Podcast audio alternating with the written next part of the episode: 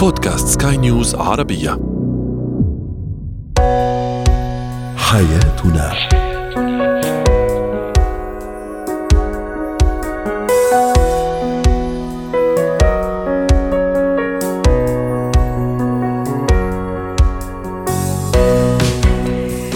الكرام أهلا بكم معنا إلى حياتنا. فضاؤكم اليومي الذي يعنى بشؤون الأسرة وباقي الشؤون الحياتية الأخرى والذي يمكنكم الاستماع إليه عبر منصة سكاي نيوز عربيه dot com slash podcast وباقي منصات سكاي نيوز العربية الأخرى. شاركونا عبر رقم الواتساب 00971 561 88 622 معي أنا آمال شاب. اليوم نتحدث عن تخطي صدمة موت الأبناء. كيف يتخطى الأباء هذه الصدمة وأي نوع من التكفل يجب أن يحظى به هؤلاء الأباء وأولياء الأمور، أيضا ما هي الجمل والعبارات التي لا ينصح بقولها للطفل أثناء فترة الامتحانات سواء من قبل الأهل أو حتى الهيئة التدريسية أو التعليمية، وأخيرا الشخصية الحساسة في بيئة العمل من هي وكيف نتعامل معها.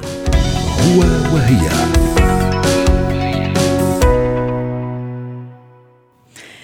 أن تفقد شخصا عزيزا وتكمل حياتك من دونه أمر صعب جدا ولكن الأصعب والمصاب الجلل أن يكون أو تكون حالة الموت عند الإبن عندما يفقد الأب ابنه أو الآباء ابنائهم هذا الإبن الذي كان قطعة منه رعاها وبنى أحلاما لها وتمنى رؤيتها يوم تخرجه ويوم زواجهم وحمل أحفادهم أيضا لكن الأجل قد حان قبل أن يدرك الأب أو الأم كل هذا. نتحدث اليوم عن صدمة موت الأبناء، كيف يتخطاها الأباء. للحديث عن هذا الموضوع رحبوا معي بالدكتور سليمان الخضاري رئيس قسم الطب النفسي في كلية الطب بجامعه الكويت. يسعد أوقاتك دكتور سليمان، أهلا وسهلا فيك معنا اليوم. أهلا وسهلا يا أهلا وسهلا مرحبا بك. باللقاء مع حضرتك. الله يخليك يا دكتور. دكتور اليوم موضوعنا آه مؤلم في الحقيقة لكن واقعي ربما عشنا كلنا العالم كله انتفض وتألم لموت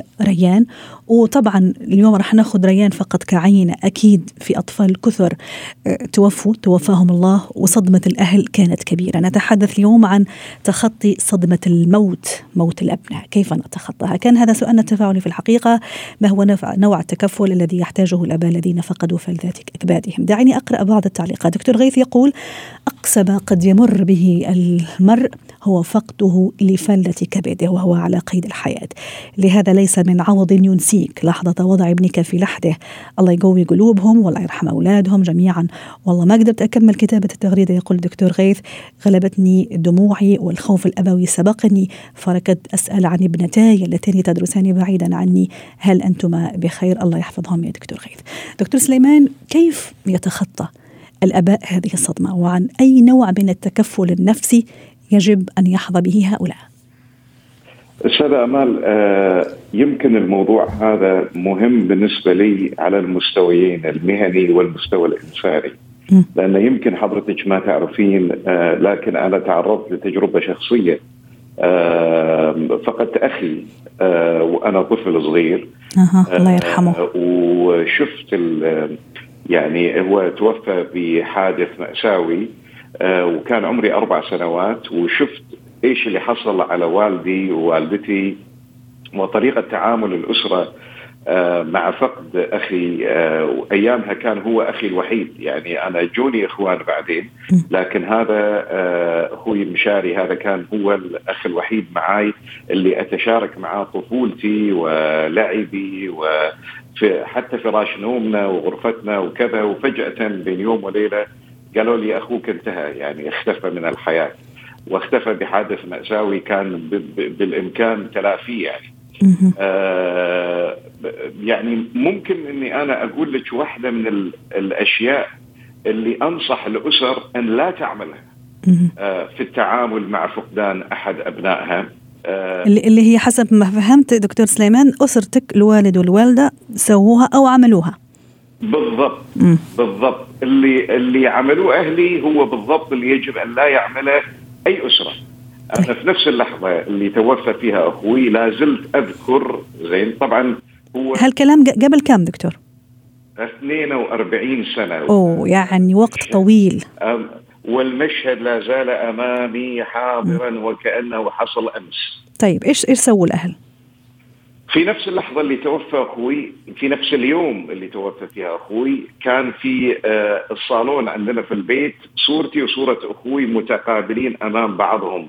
شالوا صورة أخوي من البيت. آه، كل صورة اللي موجودة شالوها. آه، ملابسه اللي كانت معلقة على الحبل شالوها.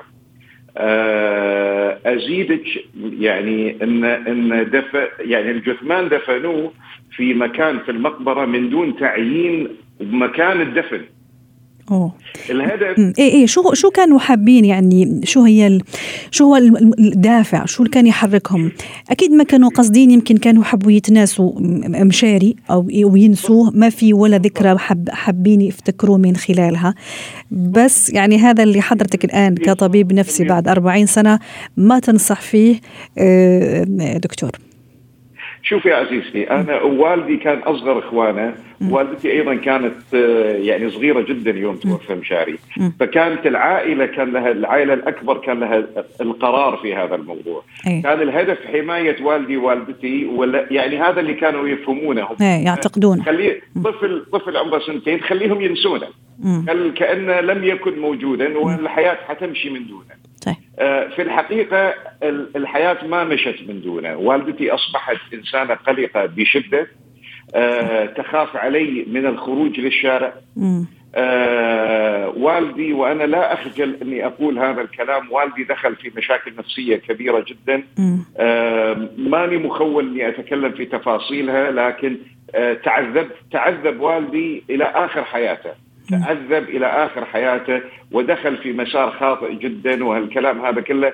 هذا من باب محاولة التشافي من أيوة. التعافي من الألم. لأنه نفسيا دكتور ما عاشوا الصدمة وما عاشوا الألم كما يجب أن أن أن, أن يعيشوه لأنه في النهاية شعور طبيعي إنه تحزن تدخل في عدم تقبل ثم تكيف.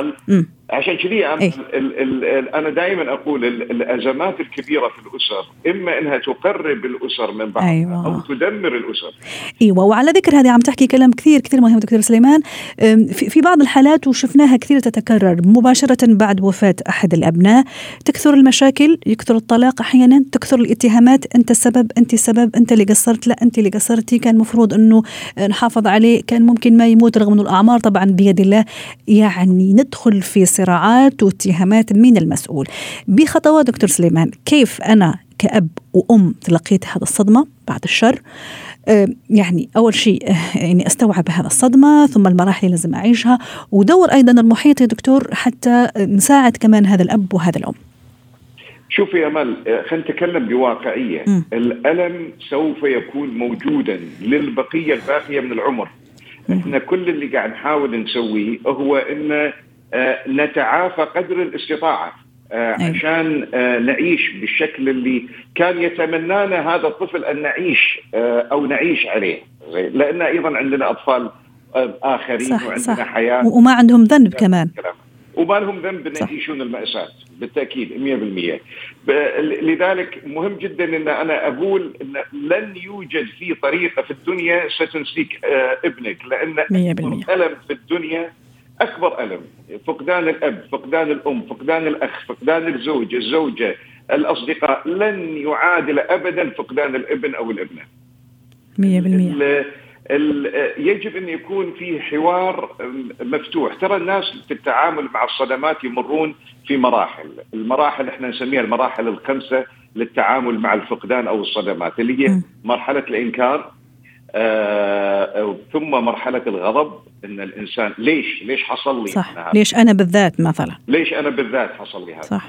آه والإنسان هني آه آه يغيب عن الوعي بحيث إنه يتخيل كأنه هو الوحيد اللي صار م. عنده مأساة في الدنيا. زين؟ صح. آه بعدين يدش في مرحلة إحنا نسميها المقايضة أو البارجنينج بالإنجليزي اللي هو هذا كأنه كابوس. يعني يمكن أصحى منه. طب لو أنا أتبرع بثروتي لو أنا أدفع صدقة مم. لو إني أنا آه ممكن البعض يعتبرها عقاب كمان البعض يعتبرها انتقام مثلا. بالضبط مم. بالضبط بالضبط. وهذا يعمق الأزمة. صح. لما أنت لما اللي حواليك يقولون لك مثلا ترى هذا آه، أنت سويت الموقف الفلاني والله انتقم منك في ابنك أو صح. كذا. يعني ترى آه، يعني شيء قاسي جدا. جدا صح. تعمق تعمق الصدمة وتعمق المأساة. 100% بالتأكيد. بعد ما نخلص من هذه المراحل اللي هي مراحل الصدمة الثلاث تجي مرحلة الاكتئاب. لما الإنسان يبدأ يوقن أن ما حصل خلاص حصل. حصل. آه، رفضك آه، غضبك انفعالك لن يؤثر في الحقيقة شيئا. فيدخل الإنسان في حالة من الاكتئاب قد تكون اكتئاب إحنا نسميه اكتئاب وجودي فلسفي اللي هو آه، ما معنى الحياة آه، مش قادر آه، أستمتع بال- بالحياة مم. بشكل أو بآخر أو اكتئاب بالمعنى الإكلينيكي اللي يحتاج إلى رعاية طبية وادويه الانسان مم. يفكر في الانتحار وشيء من هذا القبيل طيب. يعتمد على كيفية الخروج من هذه المراحل. ان نصل إلى المرحلة الأخيرة اللي هي مرحلة التقبل والسلام. مهم. جدا على الأسر أنها تتحاور. مثل ما قلت لك في البداية اللي عملوه أهلي لا يعملوا الأسر. خل يتكلمون خل يتحاورون خل يدعمون بعضهم البعض رائع. آه، آه، تبادل ال- ال- الاتهام لن يغير من الواقع شيئا. ترى معدل الطلاق بعد فقدان أحد الأبناء يصل إلى 20 إلى 30% صح. زين هذا الطلاق. يحكيك عن ال- ال- التحول الزواج إلى إلى شيء آه، مريع ومزعج. صحيح. يعني في ناس ما يطلقون لكن يعيشون مع بعض ويعيشون مع بعض حياة صح. أشبه بالجحيم. صح. والعلاقة تصير سامة جدا وطلاقهم في هالحالة أحسن من بقائهم مع بعض. بالضبط. دكتور سليمان في, في, في, أو أقل ال- المحيطين أيضا الأهل الأقارب الناس القريبة من من هذا الآباء والأمهات اللي فقدوا العزيز الغالي اللي فقدوا الابن عندهم دور وكيف راح يكون دورهم؟ وباختصار دكتور سليمان في أقل من 30 ثانية. مهم, مهم جدا إن إذا في ناس مروا بتجربة شبيهة أن يقتربون من الفاقدين الجدد. زين ويحاولون أن يتشاركون في التجربة مالتهم. وأيضا مهم جدا على المجتمع أن يعمل زي ما يقولون group support groups الناس اللي مرت في هذه التجارب جزء من خدمتها للمجتمع. أن تحاول أن آه، يعني تشكل مجاميع للدعم النفسي. آه، للناس الفاقدين وهذا بالتأكيد آه، أحد دعامات الض- ال- التضامن واضح. والتكافل الاجتماعي. وهو مؤثر جدا يعني شكرا لك دكتور سليمان الخضاري رئيس قسم الطب النفسي في كلية الطب بجامعة الكويت على هذه المشاركة وعلى أيضا مشاركتك لنا هذه التجربة الله يرحمه لأخوك وإن شاء الله هذه التجربة السلبية ما تتكرر مع ال- الباقي الأهل خاصة الناس اللي عم يسمعونا واللي عندهم مثل هذه الحالة شكرا لك دكتور أتمنى لك يوم سعيد. زينة الحياة. اليوم في زينة الحياة نتحدث عن موضوع مهم جدا.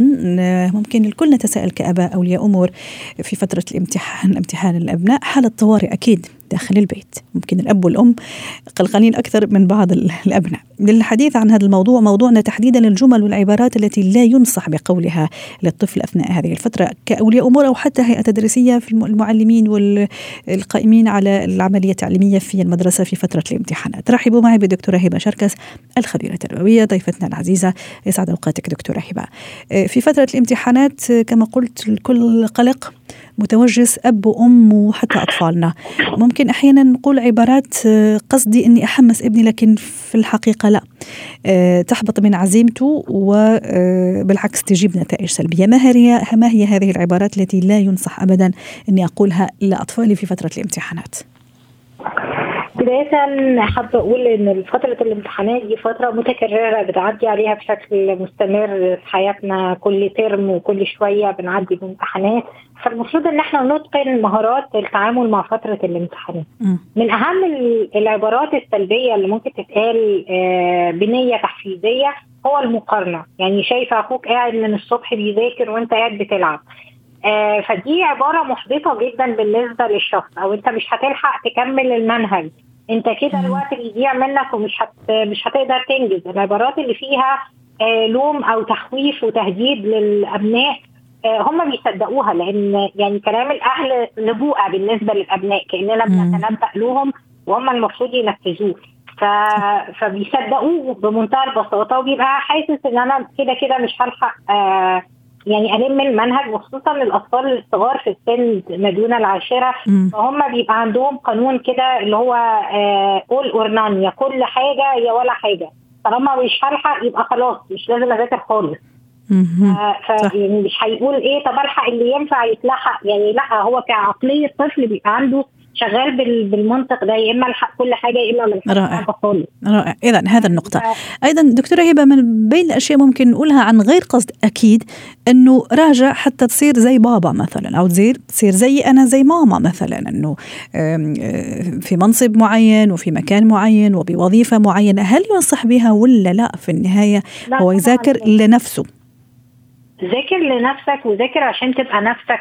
وذاكر عشان يبقى عندك حلم انت أساسا إيه احلامك إيه طموحاتك فلازم لازم اخلي الطفل يبقى نفسه لكن هو مش بيذاكر لي لأن في. أولاد بيقول لك أنا ذاكرت لك أنا. نزلت لك ليه لأن هو إحنا محسسينهم انه علشان خاطر يذاكر أرجوك ذاكر علشان تنجح يا ابني يلا. إحنا من كتر ما بنبقى منفعلين ومتحمسين وقلقانين كاولياء أمور وده من حقنا أحيانا بنستخدم بعض العبارات الغلط أو بعض الطرق الغلط.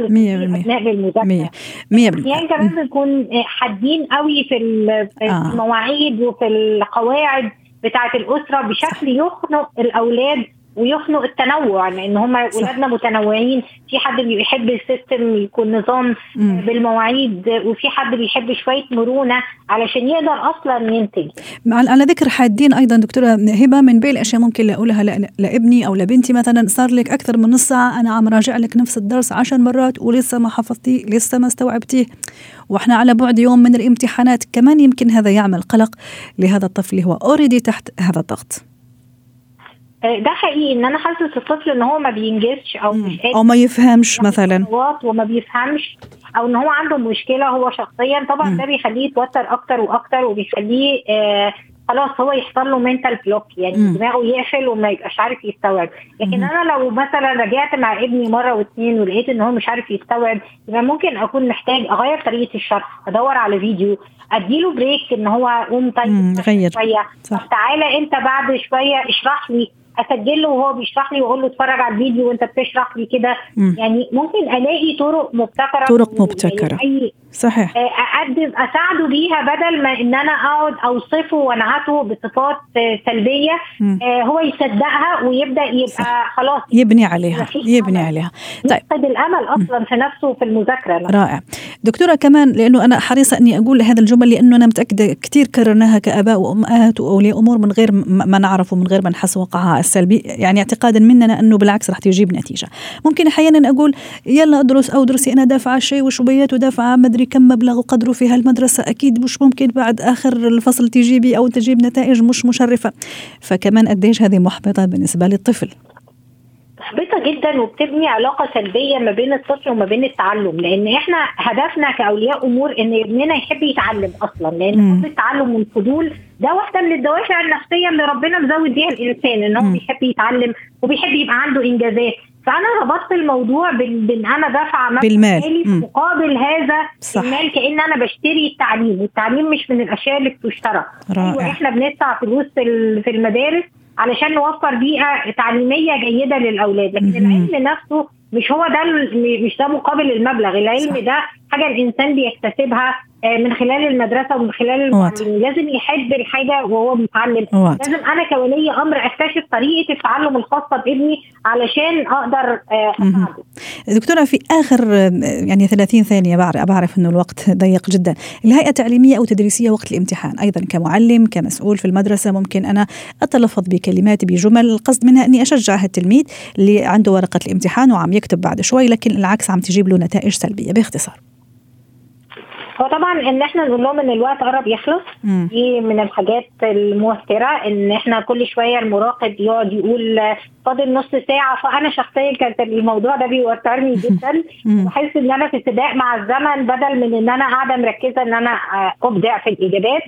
آه، فموضوع التوتر وموضوع الوقت بطريقة حادة ده بيبقى يعني مش لطيف خالص. آه، كمان إن حد مثلا يقول إيه ال- شايفاكم كلكم واقفين أو بيدي إيحاء حتى للي بيحلوا إن ال- الامتحان صعب. آه، فأي حاجة فيها إشارة إن الامتحان صعب أو إن آه، هم في تحدي أو كده طبعا ده بيخلي الولاد يكونوا متوترين لو إحنا في فترة في نفس وقت الامتحان. ما قبل الامتحان إن. أنا أقعد أحسسهم إحنا عندنا وعندنا وعندنا إن أنا أجيب كل المسؤوليات أحطها قدامهم ده بعض الناس بيحصل. واضح. عندهم بلوك لما يحصل الكلام ده. واضح. فمهم إن إحنا نخفف ونيسر ونكلمهم بشكل يكون لطيف واضح. علشان يقدروا يتجاوزوا فترة الامتحانات بالسلام أشكرك دكتورة هبة شركس دائما رائعة ومبدعة معنا في فقرة آه، زينة الحياة في مواضيع التربوية التي تهم. الطفل يعطيك ألف عافية. مهارات الحياة. اليوم في مهارات الحياة نتحدث عن الشخصية الحساسة. هذه الشخصية التي تضخم الأمور أحيانا تتأثر بسرعة أحيانا أخرى تسيء الظن أيضا في أحيان آم، أخرى كمان آه، صعبة التأقلم.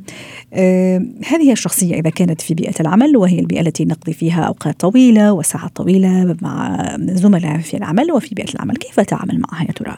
الحديث عن هذا الموضوع رحبوا معي بلانا قاعاتي مدربة مهارات الحياة. تسعد أوقاتك أستاذة لنا اليوم حديثنا عن الشخصية الحساسة. وإن أشرت في البداية لبعض هذه الملامح ما عندي مشكلة إذا ضفت لنا آه، ملمح أو اثنين ثم نروح لكيفية التعامل معها خاصة في بيئة العمل. نهاركم سعاد يا أهلا وسهلا. وشكرا إنك طرحتي هذا الموضوع لأنه إن شاء الله ما تكوني بس أنت واحدة منهم. لا ما أظن. حد علي لكن بحب اضيف لبعض الميزات اللي ذكرتيها إنه أغلب الوقت الناس الحساسين ما بيعرفوا إنه هن حساسين. صح. يعني ال highly sensitive people نحن بنحكي عن حساسية المفرطه مو ال- يعني الحد المتوازن. فأغلبهم ما بيعرفوا. وبحب اضيف إنه رغم آه نحن بتظهر لنا إنه هن عندهم سلبيات كثير الا انه هن كمان عندهم إيجابيات كثيرة ومنها إنه هن كثير بدققوا على التفاصيل وببيئة العمل حسب البيئة هذا الشيء قد يكون شيء كثير مهم وممكن نستفيد منه ويكون في إنتاجية منه. فمثل ما بنعطي جانب ال- خلينا نقول الأسود السلبي جانب الأبيض. جانب المضيء. أكيد الجانب المضيء. طيب. هلأ آه، طب نضيء الآن على كيفية التعامل معهم. التعامل معهم بده يكون بدرجة عالية من التعاطف. مسؤول مثلا عن هذا الشخص تعاطف تعاطف على طول يا أستاذة لانا؟ ولا أحيانا كمان ممكن شوية يعني يزودها شوي يزودوها شوي هذا النوع من الشخصيات. كيف يكون التعاطف وشو حدود هذا التعاطف؟ هلأ الحدود التعاطف طبعا أول شيء بدنا نتذكر إن نحن ببيئة عمل يعني في موظفين آخرين. صح. ما بدنا وفي قوانين. آه، تماما. وما بدنا نعطي سبيشال يعني معاملة خاصة لفرد معين بحيث أنه يصير بقية الفريق أو بقية ال- الموظفين يشعروا بالنقص أو بعدم المساواة والعدالة بالتعامل. صح. فالمدير بده يكون جدا منتبه للموازنة بالمعاملة بين كل أفراد المؤسسة. مم. لكن هن ليش أنا عم بقول هن بيحتاجوا للتعاطف؟ لأنه هن جدا آه، حساسين وعاطفيين. ومثل ما حضرتك ذكرتي بياخذوا كل شيء وكل موقف بشكل جدا شخصي.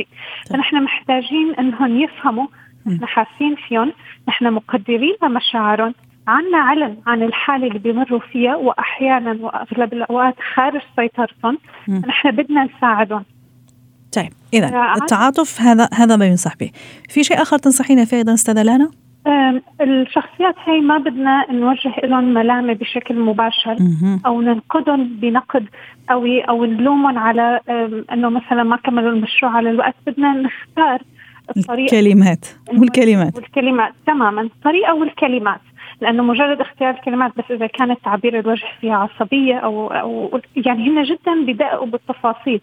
اذا كان المدير معصب أو عليه ظاهر كل أمور التوتر عم بيهز على المكتب نبرته صارمه فهن حيتوتروا كمان ممكن حتى يتوقع إنه هو عليه معصب عليه ورغم إنه يمكن لا تمام. هذا الشخص معصب عليه شيء ثاني تمام. أو في مشكلة أخرى فيتوقع إنه الأمر يخصه هو ويعني هو طيب في نصيحة أخرى كمان حابة تعطيها أستاذة ستريس هن ما بيعرفوا يتعاملوا مع العصبية كثير. فمن آه، ممكن ورشات الإدارة إدارة العصبية أو ال workspace اللي بنهيئ لهم إياه أو بيكون موجود عندنا بالشغل يكون في فترات لل break ما تكون ساعات العمل طويلة وممتدة إذا في meeting نحتاج هذا الشخص يكون موجود فيه نتأكد يكون في break لأنه هن إذا فترة العمل صارت طويلة وفي حكي كتير بخليهم أكثر حساسين. فبدنا ننتبه لبيئة العمل المحيطة حواليهم ونحاول نتقرب منهم نفهم هن شو أكثر شيء ممكن يوترهم ببيئة العمل. هل هو الصوت؟ هي هي ساعات الجلوس على المكتب الطويلة آه، ممكن تعطيهم إرهاق أكثر آه، معظم الوقت هن بيبدعوا أكثر إذا بيشتغلوا بشكل انفرادي. فممكن الشخص الحساس جدا ما يكون مناسب لأنه يكون موجود ب group project أو يشتغل مع مجموعة ناس. وهالشيء حتى ممكن يأثر على الباقيين ويأخرهم واضح. بالشغل. واضح. شكرا لك أستاذة لنا قاعتي مدربة مهارة الحياة أسعدتينا اليوم. كنت معنا من دبي. حياتنا.